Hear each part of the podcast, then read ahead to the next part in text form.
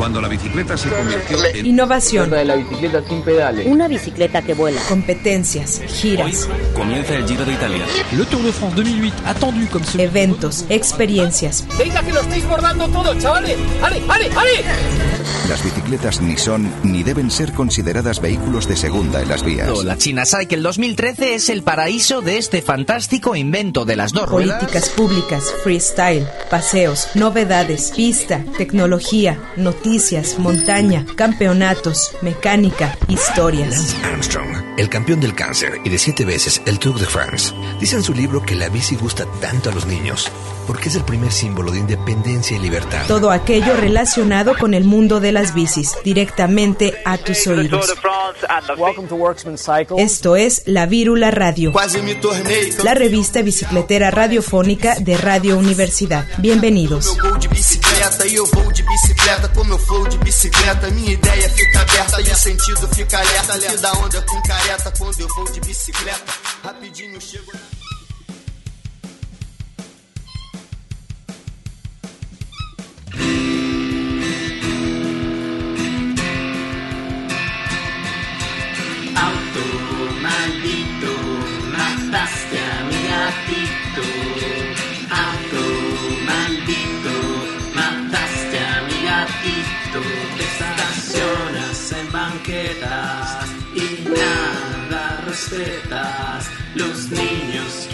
parques, no más coches en las calles. Vamos a derribar el puente antipeatonal. Los coches van a frenar y mi abuelita va a cruzar.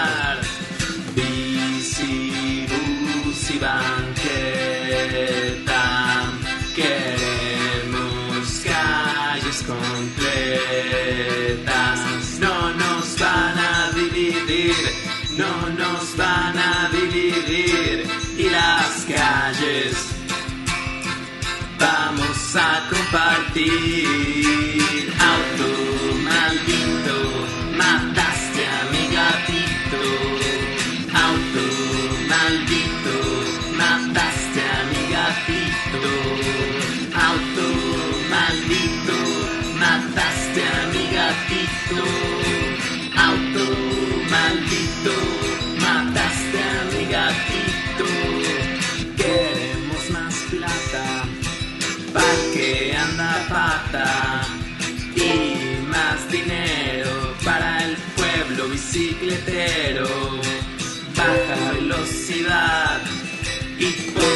Caminar porque nunca frenaste y a mi gatito atropellaste.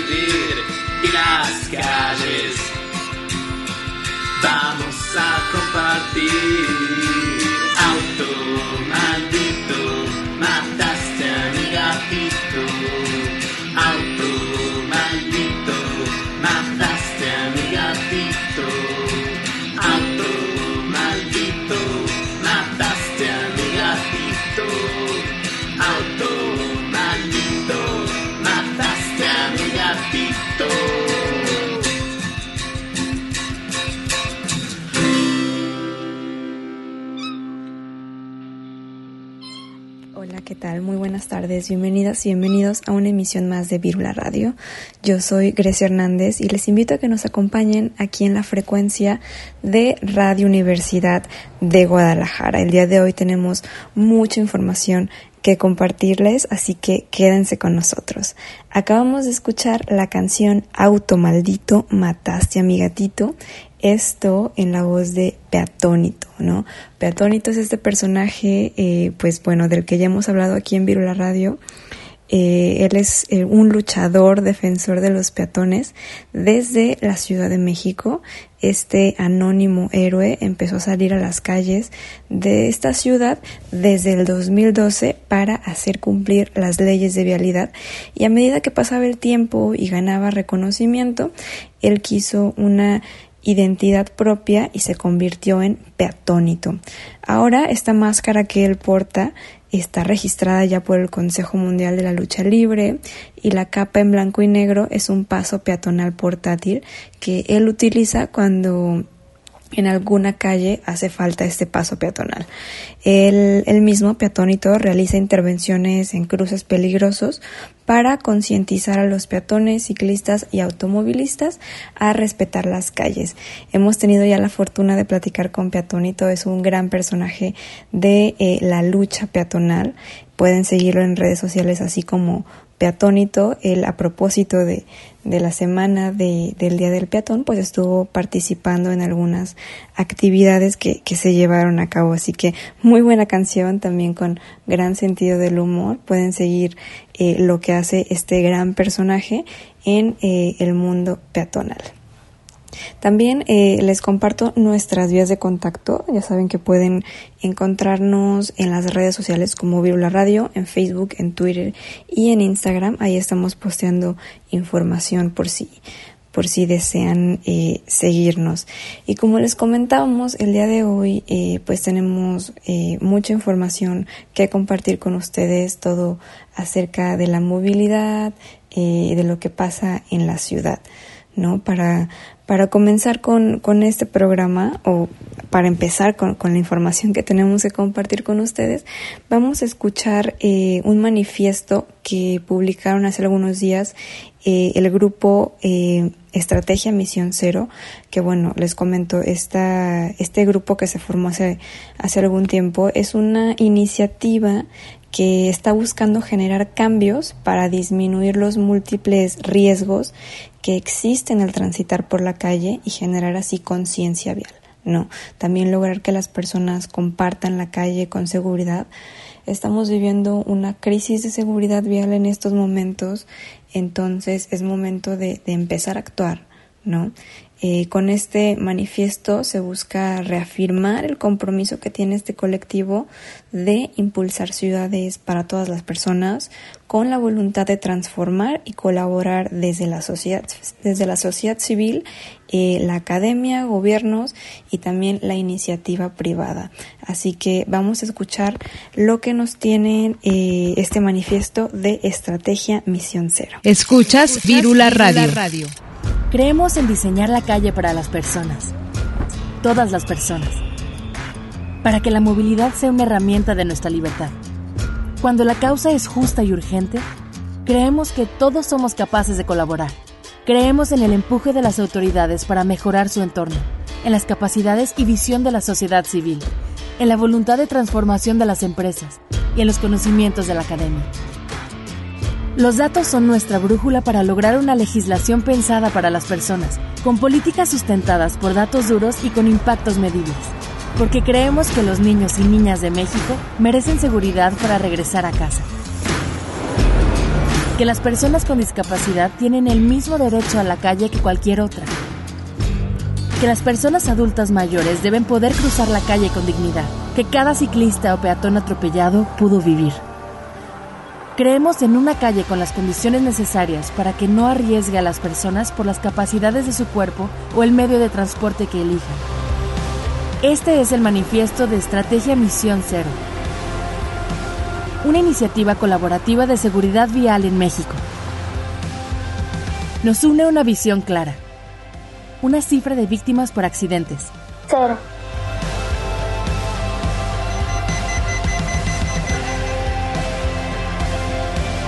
Creemos que entre todos podemos lograr esta misión.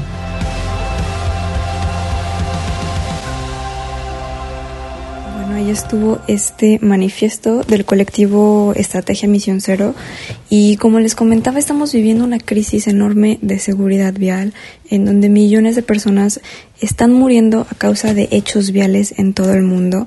Y, bueno, estos no son accidentes, son situaciones que se pueden prevenir, que podemos evitar que sucedan. Y bueno, todo esto, eh, pues dependiendo la, la educación, eh, la conciencia vial que tengamos, la infraestructura también.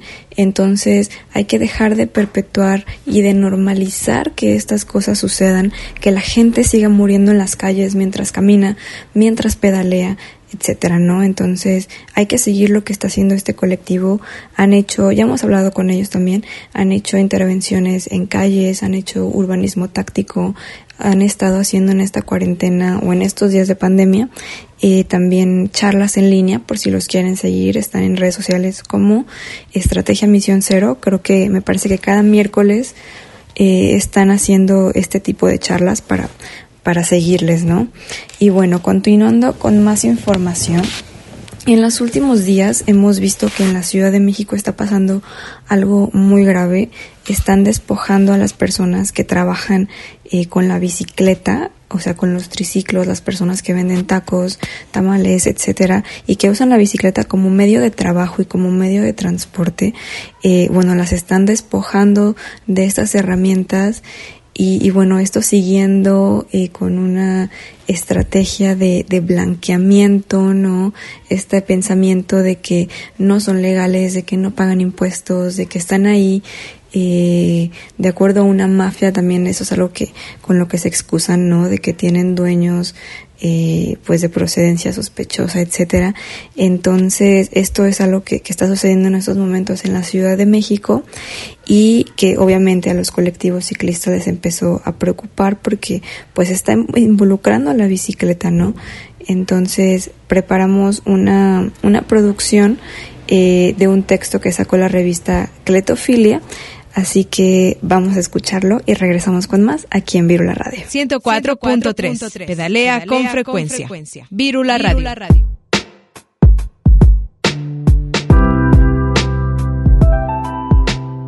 El comercio en el espacio público nos ha acompañado como humanidad miles de años. Y es que fuera de los últimos 100 años de nuestra existencia, el espacio público era donde nos encontrábamos, enamorábamos, discutíamos, protestábamos y también donde nos surtíamos de bienes sin recorrer una mayor distancia. Incluso el comercio en el espacio público es inherente a nuestra humanidad.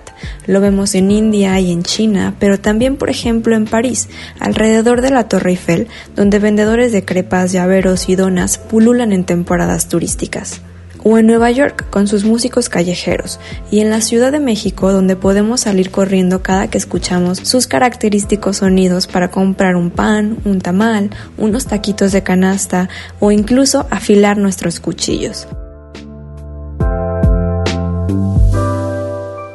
Con la era industrial y el capitalismo empezamos a pensar que necesitábamos calles ordenadas, pulcras, donde no cabían las y los pobres que afeaban el paisaje.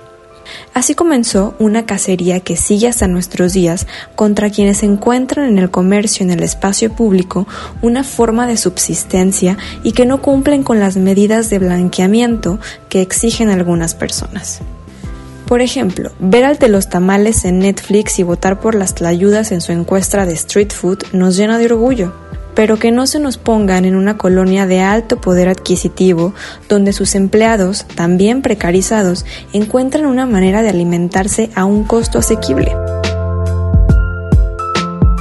Algunos de los argumentos a favor de la confiscación de los triciclos de comida por parte de la alcaldía Miguel Hidalgo giran en torno a que estos no pertenecen a las personas que los trabajan, sino a líderes que explotan y precarizan aún más la banda del pedal, lo cual muestra una realidad profunda en nuestra ciudad y en el país.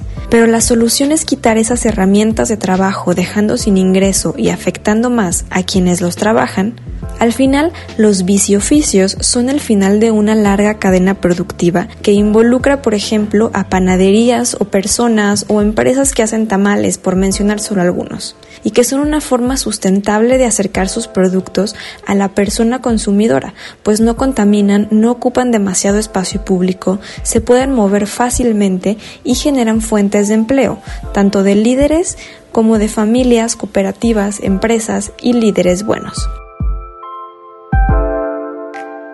Por último, no deja de ser preocupante que el operativo en el que se confiscaron 140 triciclos de comida en la alcaldía Miguel Hidalgo se haya acotado a dos colonias de alta plusvalía, como Polanco y Granadas, mientras que en la Náhuac, Escandón, Pensiles y otras siguen siendo esperados por cientos de personas.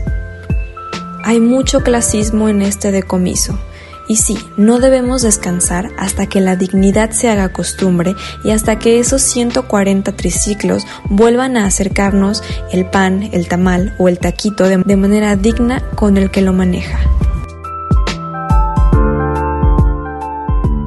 Por Ari Santillán para la revista Cletofilia.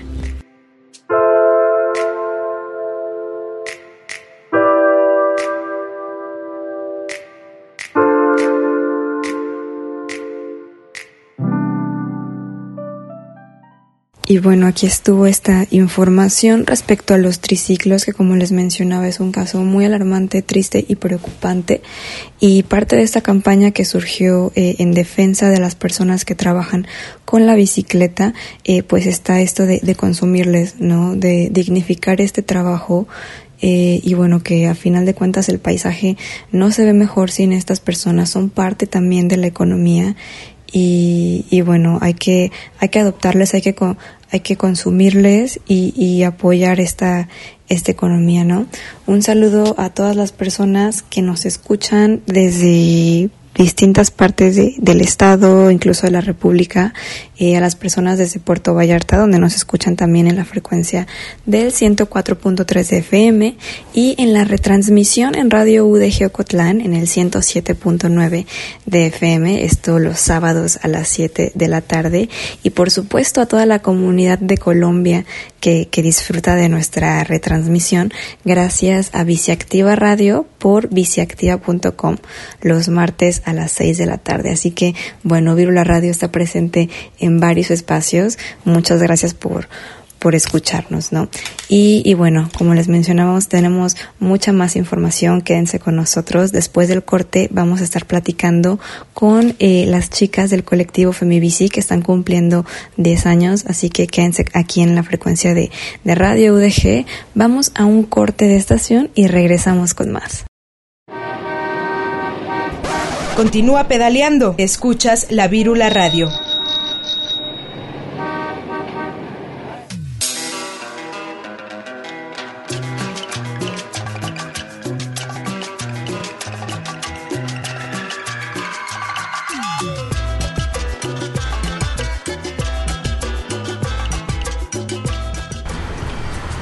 Como peatones vivimos una constante paranoia de ser atropellados en cualquier momento. Es por eso que hoy les vengo a platicar la importancia de la jerarquía de la movilidad urbana. Aunque en los últimos años las ciudades han sido construidas para los coches, en la ley dice clarito que el peatón es la prioridad número uno, ya que somos los más vulnerables. Y la realidad es que todos somos peatones de diferente forma. La bici ocupa el segundo lugar porque, aunque no lo crean, con ella llegamos más lejos utilizando tres veces menos energía que caminando.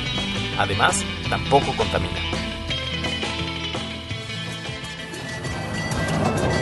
Ahora, ¿cómo movemos una masa de peatones largas distancias a gran velocidad?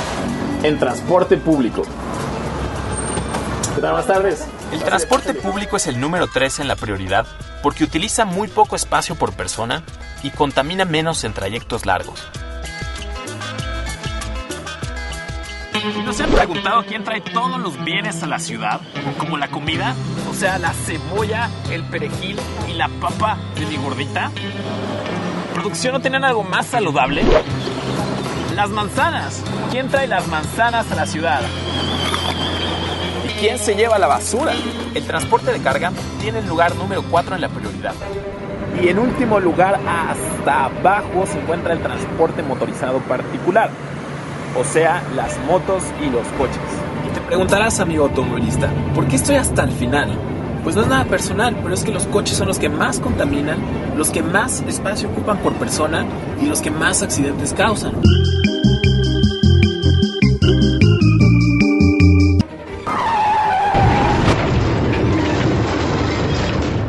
Lo más interesante es que esta jerarquía de prioridades ya está escrita en la Ley de Movilidad del Distrito Federal. Ahora, lo que dicta el artículo sexto de esta ley es que tanto la prioridad como la lana que se va a invertir tienen que seguir el siguiente orden. Los peatones, las biclas, el transporte público, el transporte de carga y hasta el final el coche. Sin embargo, la supervía de la Ciudad de México costó 6 mil millones de pesos. mientras las primeras cinco líneas de Metrobús costaron en total 5.500 millones. La Supervía solo mueve a 27.000 pasajeros por día, mientras que el Metrobús mueve hasta 920.000 pasajeros diarios. O sea, que del dicho al hecho hay mucho trecho. Si el gobierno no tiene la madurez suficiente para hacer cumplir la ley, es nuestro deber exigírtelo. Únete a la lucha libre por nuestro derecho a caminar. Lucha por una ciudad humana.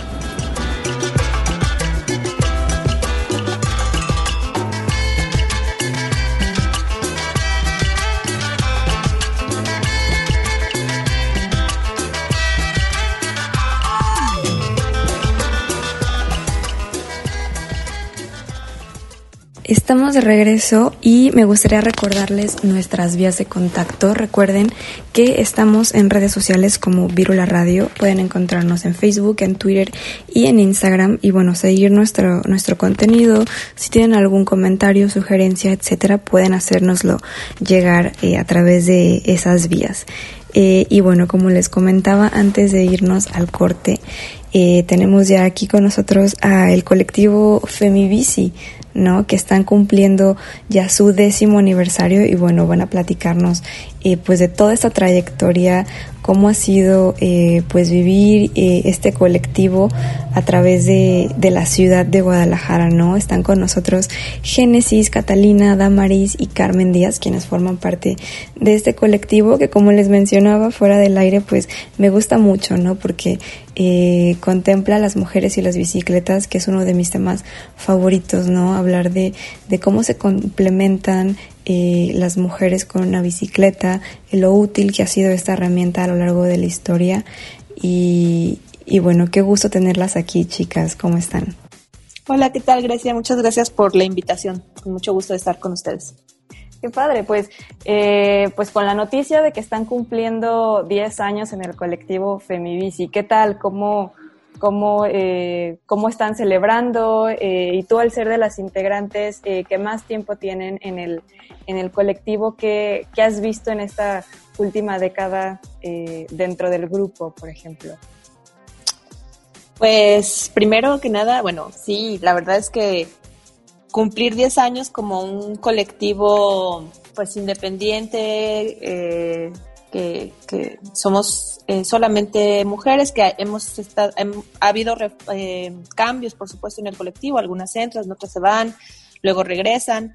Pues sostener ese esfuerzo durante 10 años, la verdad es que sí ha sido un logro pues que valoramos muchísimo y que es un espacio que, que, queremos mucho, ¿no? Porque nos ha permitido a todas crecer, nos ha permitido también eh, pues posicionar una, una, voz y una reflexión que, pensábamos que no estaba tan presente hace 10 años en eh, los debates sobre la ciudad, sobre la, la movilidad, que era esto de cómo se ve desde una mirada feminista, desde una desde la perspectiva de género, y, y por qué era importante también que dentro de nuestras organizaciones, dentro de nuestras acciones, discursos, estuviéramos súper al pendiente de eh, tener esa, esa mirada, ¿no? Eh, pues estamos celebrando, eh, una, una de las cosas que, que, vamos a hacer es que vamos a tener un encuentro de pues todas las compas que hemos sido parte de Femibici y eso nos tiene pues emocionadísimas porque hemos tenido muy buena respuesta, hay muchísimas chicas que han, que han respondido positivamente y entonces vamos a tener una reunión virtual con eh, compañeras que están aquí en Guadalajara, en otras ciudades del país, incluso en otras ciudades de, de pues hasta del otro lado del charco, pues, ah, ¿no? ¿sí?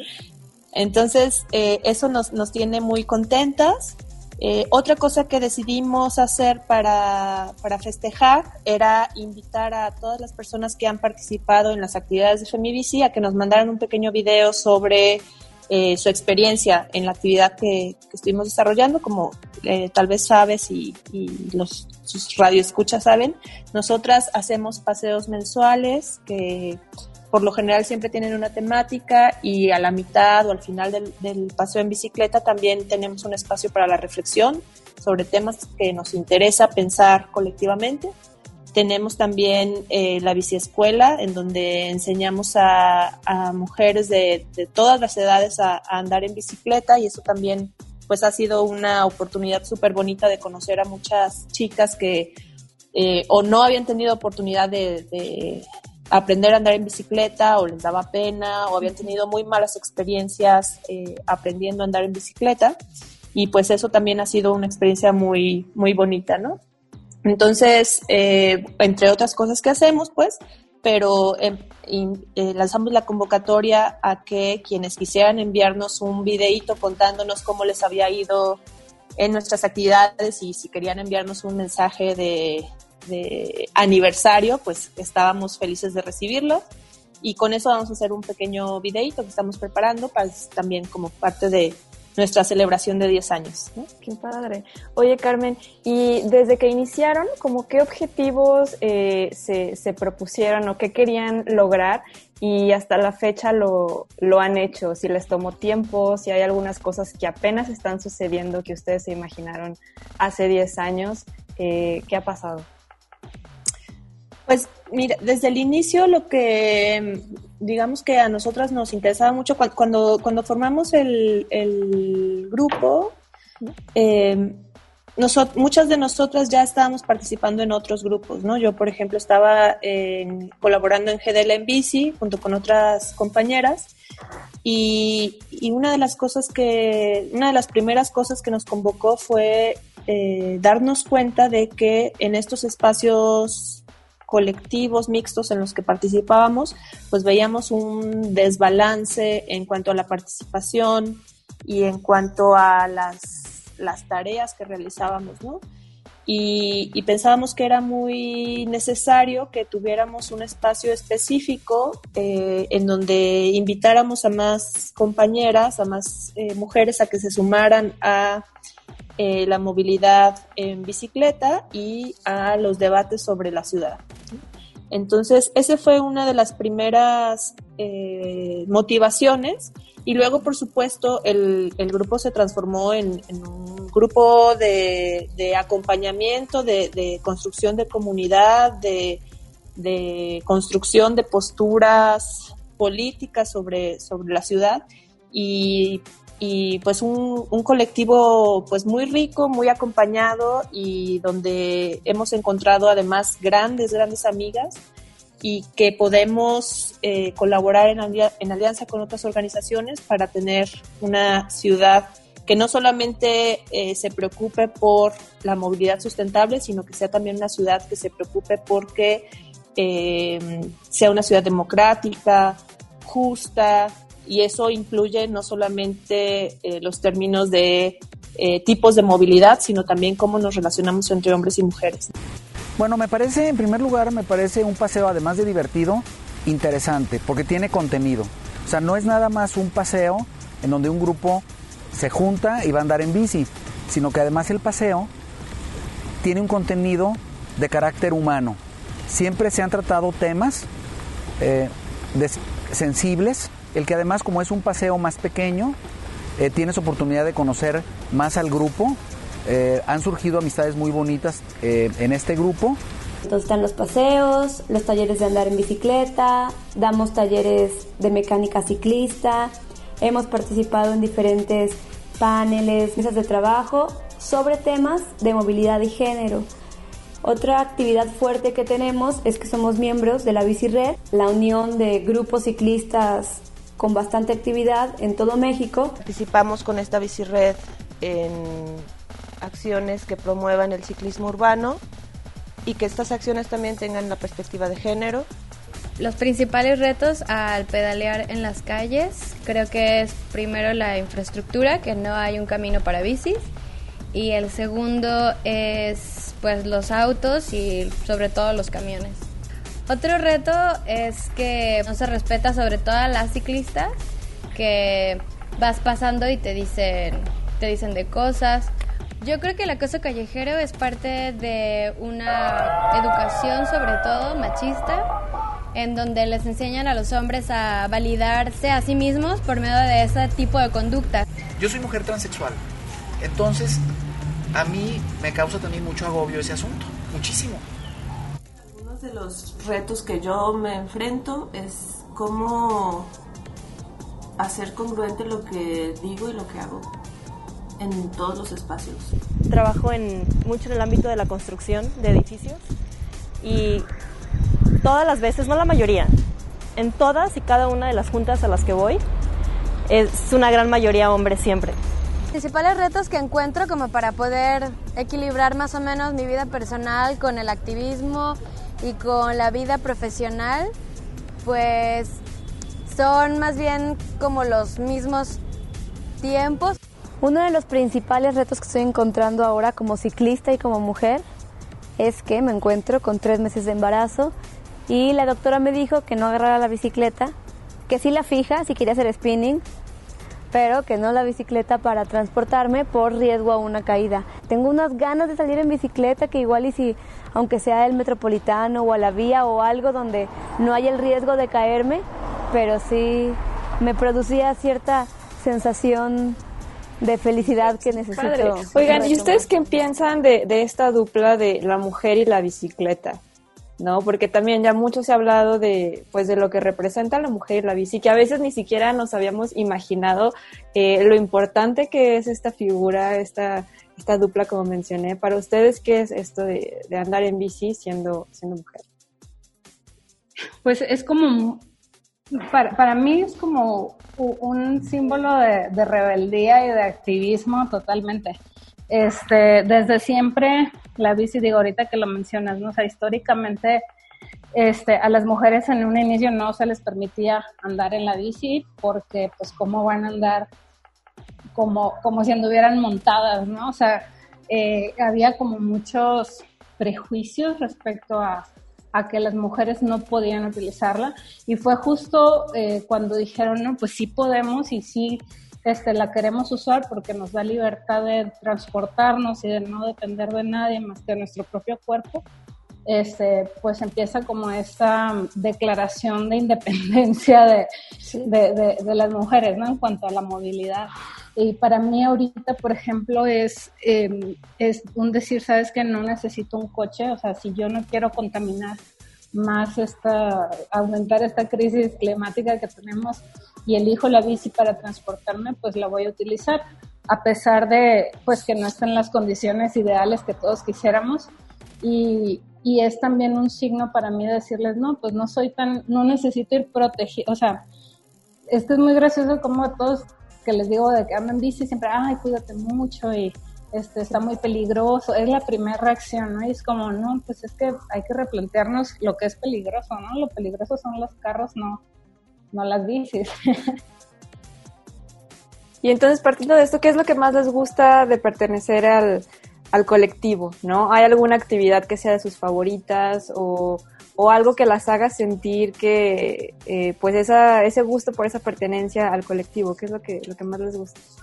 pues justo eso, ¿no? Ser, ser parte de esta, de esta causa. Yo cuando no estaba inmiscuida en este tema, sí era como muy ajena. Sí lo veía y todo, pero no, no sentía como ese enojo en circunstancias como cuando hay siniestros. No, no sentía como eh, esa rabia cuando un cacho, un, un carro se te quiere meter. Entonces así como que, oye, este, pues ten respeto también por mí, ¿no? Porque yo aparte de, o sea, la movilidad no motorizada en cuestión de bici no es lo único que utilizo. Yo camino mucho. Entonces es así como que generar este eh, espacios en torno a donde los ciudadanos nos podamos desarrollar, ¿no? Justo eso. Entonces creo que, que Feminism me ha dado eso. He aprendido la verdad, este, un poco más acerca de, de las cuestiones feministas.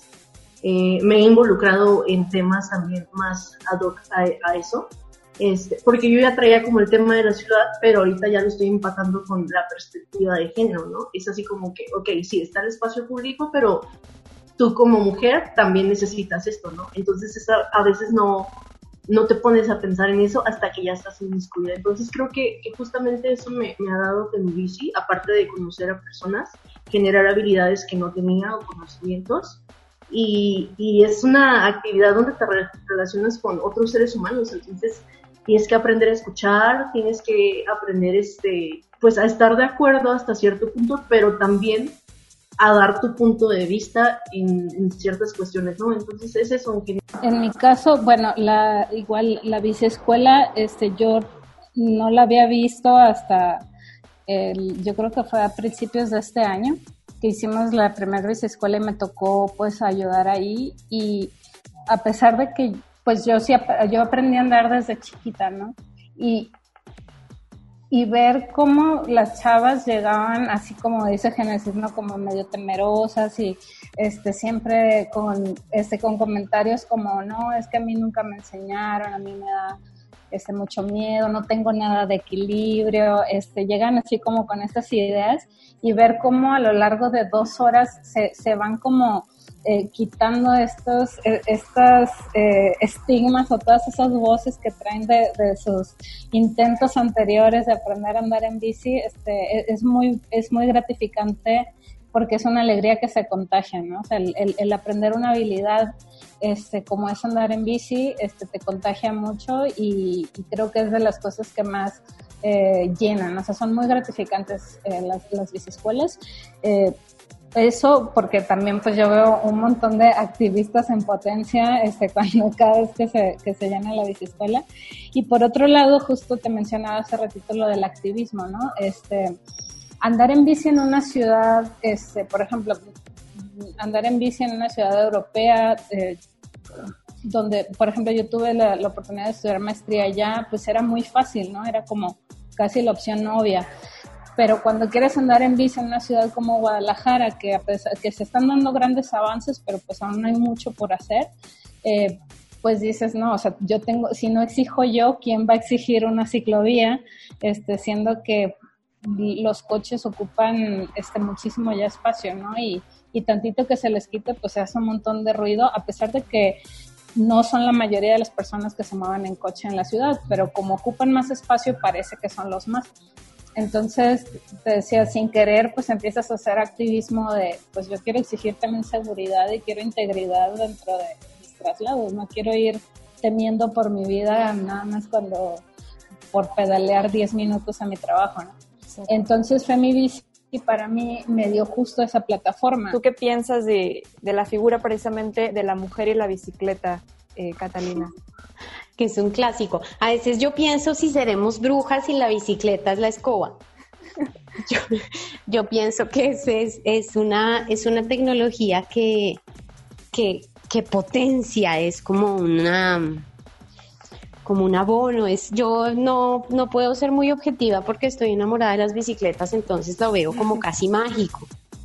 Y les pongo nombres y, y, y si me la roban, pues es un duelo y yo creo que la, que la relación bicicleta-mujeres, por ahí los hombres también y los niños también, pero pero la relación de las mujeres, hay dos, hay dos, eh, hay dos instrumentos, hay dos máquinas que a mí me parece que, que potencian mucho, empoderan y potencian a las mujeres. Una es la bicicleta y otra es la máquina de coser, porque abren posibilidades además a nivel histórico y son unas máquinas de una sencillez y de una simpleza, no tienen más pretensiones que, que un mecanismo básico, entonces como que sacan eh, una fuerza muy, muy bonita. Y sobre el uso de la bicicleta en las mujeres, que bueno, creo que eh, es algo muy importante dentro del colectivo, ¿no? Esta, este esfuerzo que hacen por enseñar a otras mujeres a andar en bicicleta con su biciescuela dentro de los paseos. ¿Cómo han visto, eh, cómo has visto tú el, el incremento de mujeres eh, usando la bicicleta en la ciudad? ¿Ya se ven más en la ciudad que antes? ¿O, tú cómo ves esto? ¿Cuál es tu Híjole, sí. Sí, o sea, definitivamente. Yo creo que hace 10 años era así como, ay, mira, una morra en bicicleta, guau, ¿no? Y como que hasta te, te, te, te daba gusto y te emocionaba y todo. Y ahora pues ya es algo súper, súper común, ¿no? Y, y, eso nos da mucho gusto, aunque por supuesto pues todavía no es lo que quisiéramos, ¿no? O sea, no, no, la brecha de género o la diferencia entre hombres y mujeres que, que nos movemos en bicicleta pues no está todavía digamos, equilibrada, pero sí definitivamente hay muchísimas más mujeres que, que, están optando por este tipo de movilidad y, y yo creo que tiene que ver con, con varios elementos, ¿no? Uno que, que eh, se responde un poco más a una cuestión cultural, ¿no? Que de repente no era tan bien visto o había tanta a lo mejor no, no, estábamos tan convencidas las mujeres de, utilizar la bicicleta como, como este medio de transporte por, por cuestiones de seguridad, por cuestiones de, eh, pues incluso prejuicios, ¿no? Que había, eh, nos ha tocado escuchar de, eh, compañeras que nunca aprendieron a andar en bicicleta, pues un montón de prejuicios que había en sus familias, en sus casas, de, ay, no, pero ¿cómo tú vas a andar en bicicleta? Y no sé qué, ¿no? Entonces yo creo que una parte tiene que ver con lo cultural, otra parte yo creo que em, también tiene que ver con que ya tenemos mejores condiciones en la ciudad para em, andar en bicicleta de forma segura, ¿no? Es una de las cosas que nosotras decíamos desde el inicio era que era muy importante que eh, la ciudad construyera infraestructura como las ciclovías para que más mujeres nos animáramos a salir a las calles y circular de manera segura, ¿no? Y que queríamos que fuera eh, una posibilidad para que cualquier persona, no importa de qué edad y no importa a qué velocidad le guste ir, pueda circular de forma segura en la ciudad de Guadalajara, ¿no? Entonces yo creo que la, infraestructura que se ha desarrollado en la ciudad permite que un mayor número de mujeres eh, se incorpore a la, a la movilidad ciclista y que al mismo tiempo pues va incorporando también, por ejemplo, a eh, los chamacos y las chamacas que a veces van acompañando a muchas mujeres eh, que deciden ser mamás y que pues a veces les toca y muchas veces eh, les toca pues esta, esta tarea que también queremos que se vaya socializando mucho más, ¿no? La tarea de los cuidados. Qué bonito. En realidad creo que la bicicleta puede significar mucho para las mujeres, ¿no? Desde la herramienta que te permite moverte, desde la herramienta que te dijo eh, tú puedes hacerlo, ¿no? Creo que la historia de cada quien es muy distinta y eso es lo que lo va haciendo mucho más valioso que antes. Esta pregunta es para, para las tres. Eh, a propósito del aniversario 10 de Femibici, eh, pues bueno, ya Carmen nos comentaba eh, lo que van a estar haciendo de, actividades, lo que han hecho en los últimos años, eh, pero ustedes, ¿qué es lo que esperan que el, colectivo pueda eh, adoptar para los próximos años? Eh, ¿Cómo les gustaría que crezca o que siguiera evolucionando este espacio?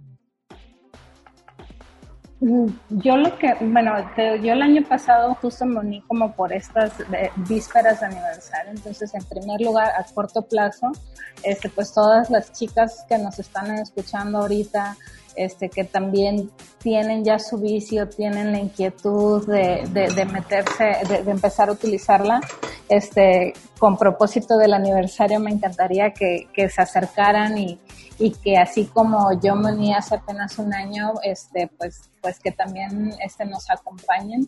Eh, es relativamente fácil, o sea, es pues estar al pendiente, convocatorias, este, nos reunimos cada que podemos, todas tenemos diferentes perfiles, diferentes actividades, entonces tratamos de ser muy democráticas siempre y es, y es eso, ¿no? Es una sororidad este, muy padre, como decía eh, Cata. entonces, a corto plazo, pues que más personas se unan, eh, porque es bonito saber que eres parte de un movimiento que tiene tantos años y que ha impactado eh, en, la ciudad este, a través de estos años, ¿no? Entonces, que eso sería en, en corto plazo. Sí, pues también, claro, este, me gustaría que creciera más y que más este, mujeres se dieran cuenta del trabajo que ha realizado Felici ya desde hace 10 años. y ya en otro tipo de cuestiones, este, este, sí le apostaría a generar talleres, generar talleres donde se hable más acerca de, del espacio público y de la ciudad. A eso sí le apostaría. Yo creo que que este es un momento como muy especial a nivel histórico y también para, para el giro que vaya a dar la, la movilidad. Entonces a mí me parece que, que estar en colectivo y estarlo pensando, pero también tomar acciones importantes. Creo que pues ya una cuarentena que se pasa de 40 días ya no es cuarentena. Ya uno tiene que empezar a hacerse consciente de que de que esta temporalidad está tan larga que, está como bueno, mejor dicho, como si nos hubiéramos quedado varados, me parece que, este presente eh, tiene como, como mucha potencia para, para Femibici, que los 10 años que, que Femibici tiene y en los que ha estado activo, cuentan una primera parte de una historia que yo desearía mucho que se partiera en dos a partir de este momento, que pudiera esta crisis ser para Femibici la oportunidad de tener más fuerza, la oportunidad de encontrar a más mujeres, tener la oportunidad de potenciar el, el ciclismo, no como deporte solamente, sino como, como forma de vida, porque en últimas el, ciclismo también se convierte en una, en una forma de vivir, en una forma de pensar, en una forma de relacionarse con el mundo. Entonces, me, me, a futuro me, me imagino un colectivo muy activo, me imagino y deseo un colectivo muy, muy activo, muy, muy, mm, muy como proponiendo cosas frente a las infinitas posibilidades que se están abriendo Carmen, ahorita, ¿ustedes consideran que en el colectivo eh, han estado de alguna forma brindando acompañamiento a mujeres eh, que pues se están animando a andar en bici o que quisieran considerar esa opción en sus vidas? Me refiero pues no solo acompañamiento literal así eh, pues de ir en bicicleta, sino pues de otras maneras, ¿no? Desde un acompañamiento virtual, palabras, en acciones que ustedes hayan hecho. Pues, bueno, una cosa, eh, creo que es un mensaje importante. Simplemente estar en la calle pedaleando, creo que ya es una invitación y un mensaje a otras mujeres a que se sumen a, andar en bicicleta, ¿no? Si tú ves que otra chica lo está haciendo, pues a lo mejor dices, ah, pues está, se ve que lo está disfrutando cuando lo disfrutas, porque a veces también puede ser experiencias muy eh, terribles, ¿no? Dependiendo cómo, cómo se vive la ciudad pero, pero normalmente nuestras experiencias de andar en bici eh, suelen ser disfrutables y eh, ese es un primer mensaje, creo que, desde el cuerpo y desde estar en la calle que se están mandando a, mujeres y, en general a la ciudad, ¿no? Em, por otro lado, pues también la presencia en redes sociales, la presencia en charlas, en conversatorios, en entrevistas, creo, creo que eso también va cambiando la idea de quiénes nos movemos en la ciudad y cómo nos movemos en la ciudad. Em, en algunos casos también hemos dado acompañamiento así tal cual de pues te, acompaño y te ayudo a trazar tu ruta de inicio y te, paso la sabiduría de, de, quienes ya han estado transitando por estos carriles antes que tú. Entonces, los consejos, los tips, el, los típicos que siempre, siempre te pueden pasar, ¿no? De dónde tienes que estarte cuidando, las alcantarillas, los portazos, todas esas cosas que luego vamos aprendiendo a la mala, pues bueno, también como compartir eso, ese saber acumulado que vamos generando. Y, y también, bueno, eh, estar generando espacios en donde podemos compartir cómo nos vamos sintiendo, las, las dificultades que vamos enfrentando, los gozos también que, que nos da movernos en, en, la ciudad en bicicleta y, y cómo vemos que podemos seguir generando condiciones para seguir trayendo a más eh, compañeras, compañeros, en específico más nosotras nos enfocamos al, al trabajo con, con, mujeres, pero para que esta... Eh, ciudad sea más visible, ¿no? Y eso eh, me parece que ahora con la pandemia pues va a ser un tema que va a seguir siendo muy, muy importante.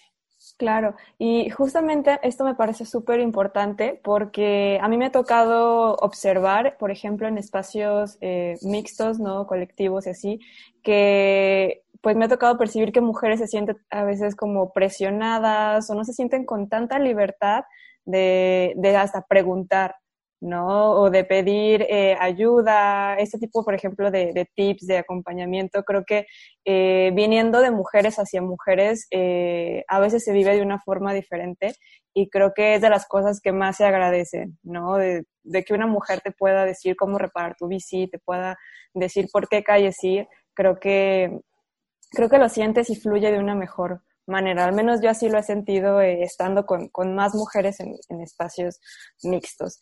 Eh, Carmen, y bueno, ya que mencionas lo de la pandemia, ¿cómo ha estado fluyendo el colectivo en estos, eh, en estos últimos meses? Eh, ¿Ha estado funcionando a pesar de pues no poder eh, salir o cómo es hacer este tipo de activismo desde, desde casa, por ejemplo? Pues sí, ha sido, pues nos ha, nos ha implicado replantear muchas de las actividades que, realizamos. Por ejemplo, no hemos convocado a ningún paseo, no hemos abierto tampoco biciescuelas, pues justo porque pensamos que tenemos que ser precavidas y tener todas las medidas de seguridad, porque si bien pues a lo mejor si nos contagiamos nosotras personalmente, pues tal vez no somos parte de una población que está súper en riesgo, qué sé yo, pero estamos pensando en otras personas, ¿no? Estamos pensando en qué va a pasar con las familias, qué va a pasar con las personas mayores, qué va a pasar con las personas que tienen algún tipo de eh, vulnerabilidad y por eso nosotras decidimos que hasta que hubiera mejores condiciones íbamos a poner en pausa ese tipo de actividades, ¿no? Eh, pero eso no significa que hemos dejado de eh, reunirnos y, la verdad es que hemos tenido eh, un ritmo de reunión pues más o menos intensa, aunque sea virtual, y hemos aprovechado este tiempo pues también para platicar mucho de, primero pues cómo nos sentimos con esta, con esta situación, ¿no? Y ver que no no nos está pegando a todas de la misma manera en el colectivo y que enfrentamos dificultades distintas para pues para hacerle frente a, esta pandemia y eso creo que ha sido muy muy importante. Eh, pues también tuvimos una discusión muy larga y, muy profunda sobre para dónde queríamos eh, llevar las actividades del colectivo en este en este nuevo contexto y eso también creo que ha sido muy interesante porque nos permite eh, pues imaginar otras formas de eh, hacer comunidad y hacer presencia en el espacio público eh, en este nuevo contexto. Em, también pues seguimos en, en, la denuncia, seguimos en acciones junto con otras organizaciones aliadas, con la, con la Red Nacional de Ciclismo Urbano, con Bicicleta Blanca, con GDL en Bici y, y tanto en la, la, por ejemplo, la defensa de la ciclovía eh, de Guadalupe, que nos parecía importantísima, que era una ciclovía necesaria desde hace muchísimo tiempo. Las ciclovías que están ahí ya trazadas, esperando ser construidas eh, con el plan de movilidad no motorizada, pues nos parecía que era muy importante que a pesar de que eh, pues estamos en tiempo de pandemia, pues teníamos que ir a, a poner el cuerpo también a decir, esta infraestructura es importante y es necesaria y, queremos que, se, que sean eh, ciclovías no solamente emergentes, sino permanentes, ¿no? Las necesitamos en la ciudad. Entonces, em, pues hemos seguido en, en, algunas acciones callejeras, ¿no? Con, con muchas medidas de seguridad, y con algunas eh, nos sumamos y a veces eh, sacamos nuestros propios pronunciamientos también, pues exigiendo eh, seguridad en las calles, ¿no? Hace muy poco nos enteramos también con, con mucha con mucha pena y con mucho dolor de, de una chica que fue atropellada y que murió recientemente por víctima del, transporte vial ahí en, aviación y, decimos, híjole, no, o sea, no, no, no puede ser que, vivamos e, en esta época y que sigamos teniendo estas muertes que se pueden evitar, ¿no? Entonces, eh, creemos que sigue siendo un tema el de la seguridad vial, que, tenemos que seguir ahí trabajándole y que no puede quedar en la, en la impunidad este tipo de, de Pues chicas, me ha gustado mucho platicar con ustedes. La verdad es que me quedo muy feliz de, escucharlas y de saber que más mujeres cada vez eh, quieren ser parte del espacio público, de caminar, de pedalear y sobre todo de hacer algo, ¿no? El hecho de que nos estemos sintiendo como parte de una ciudad ¿no? Como parte de un entorno que se puede modificar. Creo que es algo súper, súper padre. ¿Algo más que quisieran agregar? Muchísimas gracias, Grecia, y muchas gracias también por ese espacio que tienen ustedes de Virula Radio, que también creo que ayuda muchísimo a eh, pues seguir democratizando este, esta cultura de la movilidad sustentable. Muchas gracias. Gracias. 104.3. Pedalea, con frecuencia. Virula, Radio.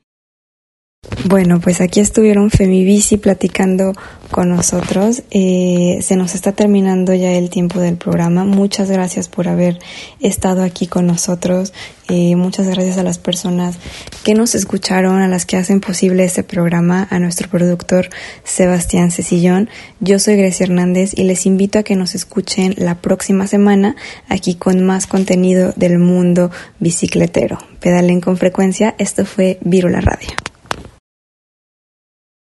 J'ai utilisé le vélo toute ma vie. J'utilise le vélo pour aller au travail.